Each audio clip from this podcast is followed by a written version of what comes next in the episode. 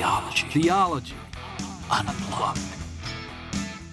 Folks, did you guys know that the book of Job, at least many scholars believe this, and I think it's true, uh, the book of Job was the first book of the Bible that was written.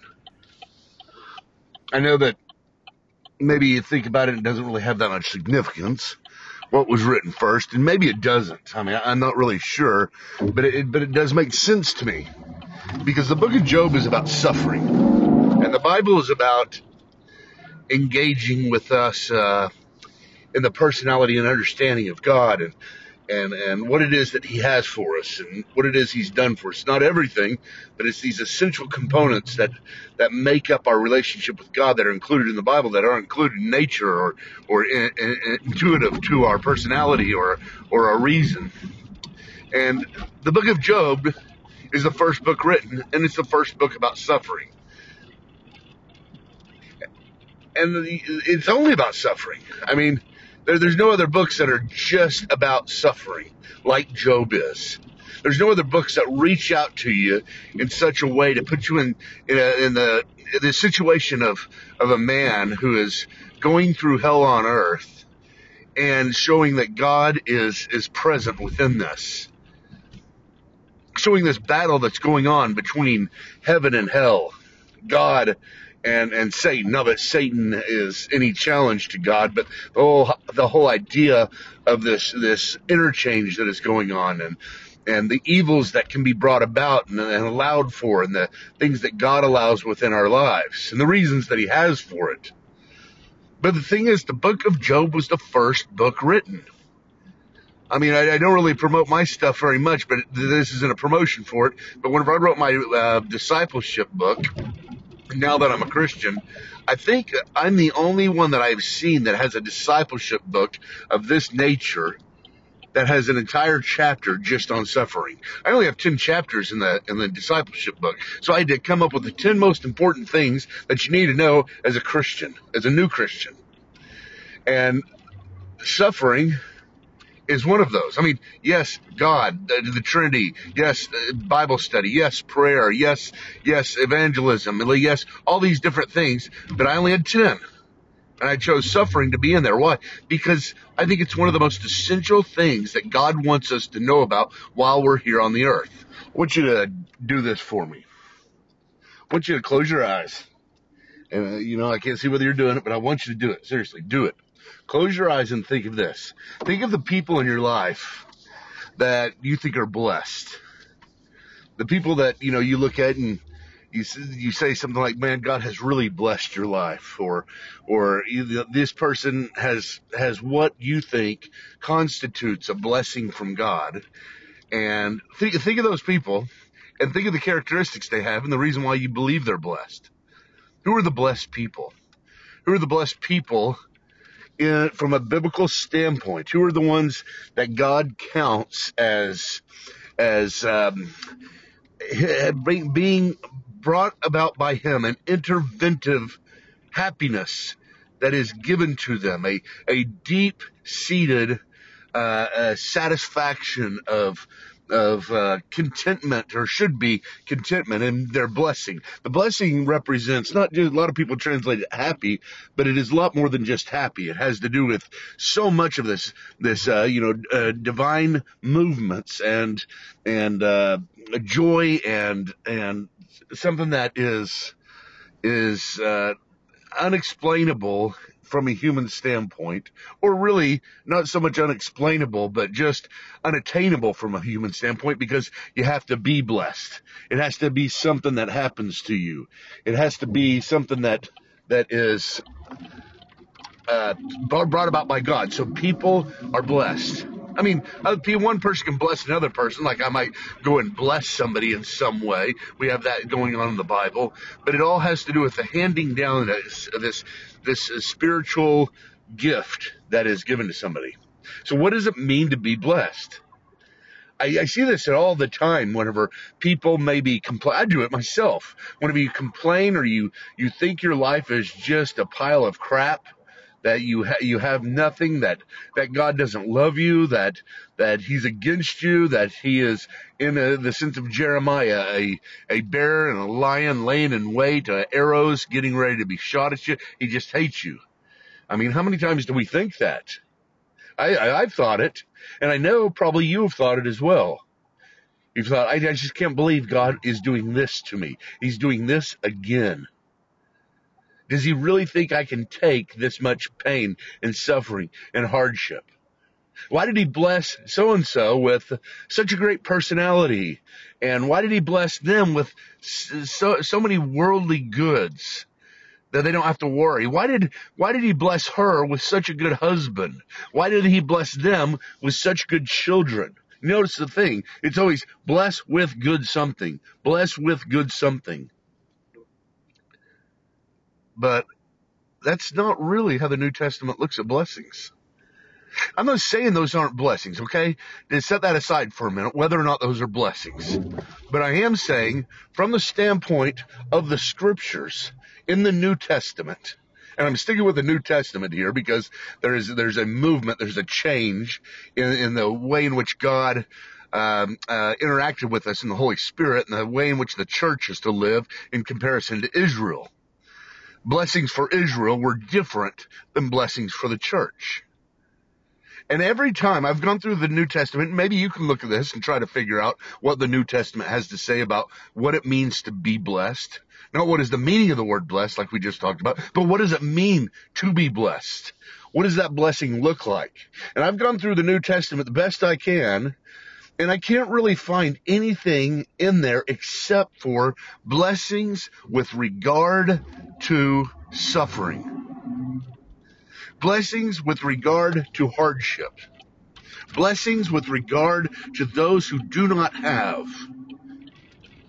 Now, think of it. I mean, think of the Sermon on the Mount. The Sermon on the Mount. Jesus, what does he say? He's he comes in. Jesus always coming and shaking the world up. Really, he's coming in and he's turning everybody's worldview upside down. He did that non-stop. He always had to uh, correct such terrible thinking of the day, whether it was who he was supposed to be um, or uh, who was blessed of God. And he was always correcting that. Who was it that was blessed of God? Now, in that day, it's the same as you probably. It's been the same from the very beginning. Everybody thought the person who was blessed was those who God gave the most to. God provided the most for, as far as comfort, worldly goods, obedient children, uh, good marriage, that kind of stuff. That's what people think of a blessing. That's what the whole story of the parable of the rich man and Lazarus was about. Everybody thought the rich man was blessed, and he's they he is the one they all wanted to be like. The unnamed rich man they thought was blessed, but the named Lazarus. That's what that was his name, Lazarus, the guy who sat at the gates, what really was dumped at the gates by his friends, had sores all over him, dogs come and lick them, and just uh, ate from the crumbs from the rich man's table uh, hoping that he would bring him something. Nobody would ever think that guy's blessed. You're going to walk by that guy and say, man, that guy really is blessed. And then you look at the rich person and you say, nah, I don't know about him, whether he's blessed or not. But that guy sitting at the gate, that guy is blessed. You see, nobody was doing that. Nobody would do that. And you probably wouldn't do that as well. Even those of you who have been in the scriptures for years and years and years probably would not do that. I know I wouldn't. It's not my first instinct. I've got to, I've got to turn my worldview upside down constantly. Because in that parable, the, the only one that was named was Lazarus, and his name means God helps. He was the one who was named blessed by God, basically. He was the one who was escorted by the angels to evidence the blessing as the rich man went in his own place for judgment and didn't have a blessing. So there's there's a guy that's being blessed, and here's Jesus coming along, or shaking up people's worldview. And the Sermon on the Mount, he says, uh, what does he say about blessing? He says it over and over again. He says, but the, take take note of a few of these. He says, "Blessed are the poor in spirit." What does it mean to be poor in spirit? It doesn't sound like a good thing. It really doesn't, does it? I mean, how could that being poor in anything seems to be a bad thing. But here's Jesus coming up saying, Blessed are the poor in spirit. And then he says, Blessed are those who are sad. He said, mourn, uh, uh, those who who cry. Just would you would you want by somebody that's crying all the time to say, man, that person is blessed, really is blessed. Wish I was like that. Of course you want it because that's not what we see. We do not expect or or see those as blessings from God. Blessed are those who are persecuted, he says, for my name's sake. Would you? Is that what you think? Is that what you think whenever you have these Christians uh, on the other side of the world that are being killed daily because they they've turned from their old faith to the Christian faith and their family has them killed? Would you say, man, that person is blessed? Really is blessed. No, you wouldn't because you're stuck just like me. You're stuck in this whole paradigm that says blessings only are secured, blessings only are evidenced, blessings only are really from God so long as none of those none of those things the absence of all of those things the absence of crying the absence of suffering the absence of being poor in anything that's the way we think and so I mean the Bible comes along and has to shake our mind up every time because we we drift into this rut of thought. We we drift away from biblical thinking to think I why can't I be blessed of God whenever we're going through suffering whenever we do have things that are lacking in ourselves, whenever we're poor in spirit, our personality is not as good as this person's personality. Our our um, relationships aren't as good as this person's relationships. We, we we compare ourselves to figure out who's blessed. That's how we always do it. If we don't have as much money as this person? If we can't? Blessed are those who can't pay bills. Blessed are those whose marriage is just falling apart through, you know, even though they try really hard. I mean, can you imagine that? Blessed are those whose kids are rebellious and fall away from the faith. No, we, we know that's not blessed. But yet it is. It is. It really is, folks. We gotta, this is the, this is the paradigm shift we have to go through as well. Who is really blessed of God? What is your circumstances that's causing you to make you think you're not blessed? Could it be that you really are blessed? Now, taking back what I said aside for a minute, I'm not saying all those good things aren't blessings and they aren't present. Because you look through the Old Testament, that's what you do see. Uh, the Israelites were promised blessings, which included all of these good things, provisions and and uh, uh, their their their land to be at peace and uh, all these different things that we would think automatically are blessings. Those the, those things aren't it's not that they're not blessings because we'll have them in eternity. In eternity, we will be blessed of God and we won't be crying. We won't be poor uh, in anything and, and we'll, we'll, we'll see these things as blessings and they truly are blessings.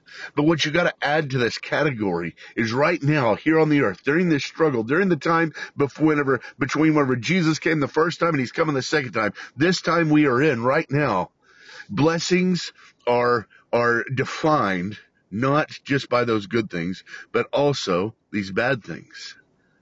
And in the church age, I believe it is very biblical for us to say that the more God works in your life, and I know you don't like to hear this. Yeah, I don't like to hear it. it you, you don't want to hear this. So close your ears if, if you want to just move on to something else because this is stuff nobody wants to hear. But the closer you are to God, the more God, or no, better put it this way. That's not really the best way to put it. Put it this way. The best evidence that God is working in your life is through the presence of suffering. Whatever that suffering may be. We got all kinds of suffering. The way in which we know for sure, I mean, here, here it is again the way in which if somebody came, you'd probably be insulted if somebody did this, but somebody comes up to you and you're sitting there crying because you just lost a child and they said, "Man, you are blessed of God." You'd be offended, and they, you shouldn't say that. It's not really how you how, how you deal with those things. It's obviously not appropriate.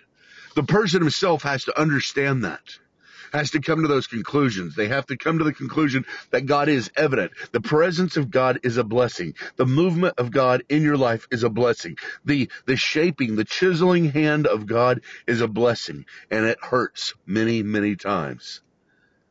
The surgery that he performs on us has to wound us, but his hands heal.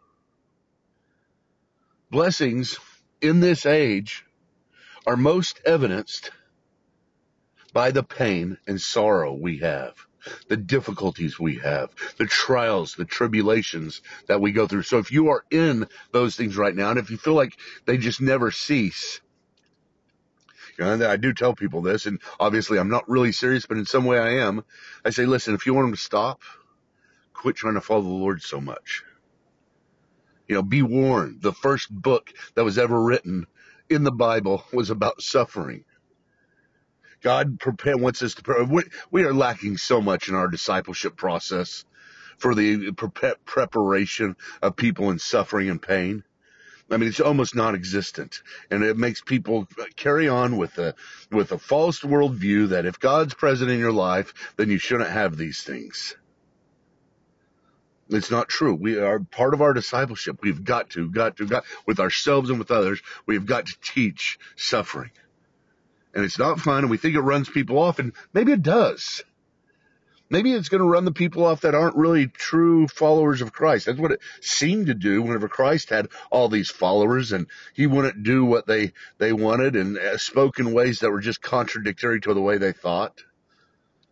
Um, they wanted those blessings, the provisions from heaven to come down and the manna to come down from heaven and feed them forever.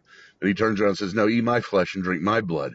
Uh, what? That doesn't make any sense, you know? I mean, the, the, the suffering that you have to go through for uh, me to eat your flesh and to drink your blood that just that doesn't make any sense. It doesn't compute, but it never computed, and it doesn't compute with us that that suffering is.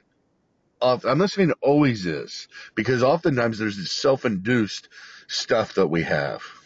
But even then, we have to understand the struggle and the battle that we're going through to overcome that is a blessing of God. The blessing is not the sin itself. The blessing is in the in the, that you're battling it, that you know about it, that you're trying to change it. And so in just about every way you can see suffering as our primary blessing that we have while we're here, here on the earth. And we've got to change our thinking about it. You've got to change your thinking about it because I know you're trying to, trying to put this your, yourself in this circumstance because I know you're suffering. A lot of you are suffering quite a bit. But understand that. I mean, that is, it is the presence of God. It is the love of God. It is his movements and he is in control. And you can be assured that you are named like Lazarus. God helps. You are the one God is helping, not necessarily that other one who has it all together and his life is perfect and family is perfect and you just cry because you can't be like him or her. That is that is not the way to think biblically. Theology